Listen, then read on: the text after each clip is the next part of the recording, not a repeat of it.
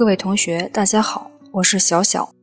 今天的热点来自罗定坤的文章：治理五毛食品还需回头看。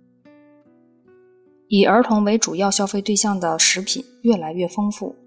不仅品种多，而且花样齐全。其中五毛食品以其低廉的售价、诱人的包装及迎合孩子的口味，曾经一度向校园及周边蔓延。对孩子形成包围圈趋势，但是长期食用此类食品对孩子们的身体健康极为不利。五毛食品不安全、不卫生、不健康，也曾经在不少地方引发过食品安全事故。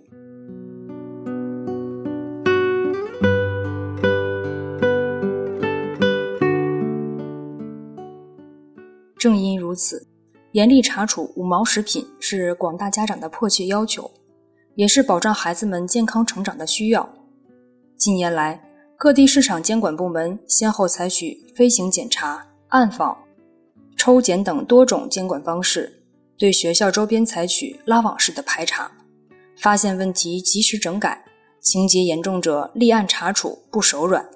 对食品生产小作坊、食品销售小卖部。农村食品市场不断加大查处力度，从源头治理，坚决斩断五毛食品产供销黑手，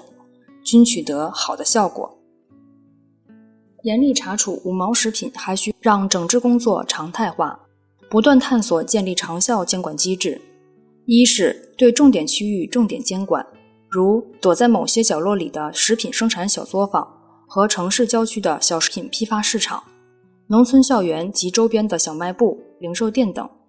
二是对重点人员重点监管，如有些胆大妄为的五毛食品生产者、批发者和销售者，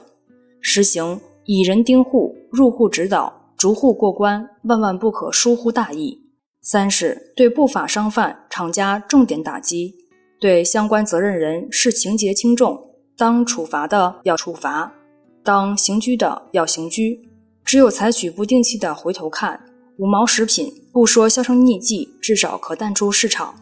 那才是真正织密了校园及周边食品安全防护网。